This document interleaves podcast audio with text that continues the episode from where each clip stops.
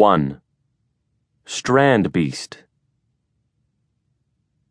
Ros drew the camel to a halt as a pair of very strange contraptions crested the next dune along from his. It wasn't immediately obvious if they were machine or beast or a weird merger of the two. He could see right through their struts and axles to the sky and sand beyond.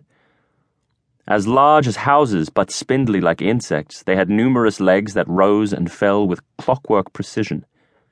One hissed and jerked as it moved, creating a racket unfamiliar to Ros's ears. The other proceeded in absolute silence. Atop each of them sat a young man, protected from the sun by a broad parasol and dressed in winding robes. Their turbans were red, like the straps across their chests. The camel shifted restlessly beneath him.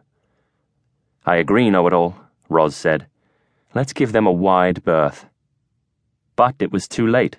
The two young men had already seen him. Waving and shouting, they urged their strange mounts in his direction, with much pulling of levers and turning of cranks. Ros worried at his lower lip. Don't stop, whispered a faint voice in his ear. Shh, Adi, he told the ghost. We might as well ask for directions now they're on their way. I promise we won't be long. If only it would be so easy to soothe his own misgivings. His previous promise to put Adi's disembodied mind back where it belonged was proving enormously difficult to keep. First, he had to find her body which meant finding her family, and they appeared to have been swallowed whole by this boundless desert. Well, hello, cried the first rider as he crested Ros's dune and came within earshot. He was no more than seventeen, with long limbs, a golden suntan, and gaps in his smile. Are you lost? No, Ros said. I'm looking for someone. Most people come out here to lose people. The young man's grin grew even wider. Ain't that so, Shiggins? Surely is, Draz. The second rider had come up beside the first, no older than Draz, but stockier and dark of complexion. Both machines eased to a halt, accompanied by much hissing and creaking. Arrowhead feet flicked upon the sand in their wake, leaving broad, angular tracks that could never be mistaken for anything living. I can't imagine who you might find in these quarters, Shiggins went on. A clan caravan. Ros explained, in the unlikely event that they could help him. They would have come this way in the last few days. Have you seen them? Maybe, said Draz, resting his elbow on one knee. His seat was higher than Ros's saddle.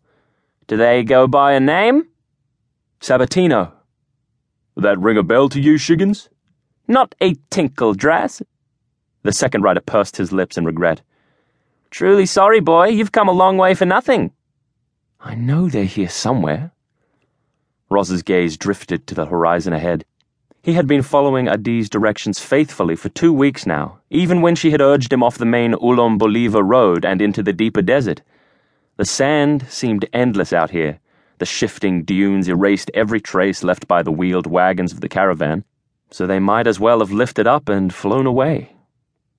They can't stay ahead of me forever. I bet they can't, said Draz. His gaze lingered on Ros a little too long. How are you off for water, little man? Got enough for three days, he said, looking at the deflated saddlebags hanging over the camel's sloped flanks. I'd buy some more if you have any to spare. Oh, you've got money, have you?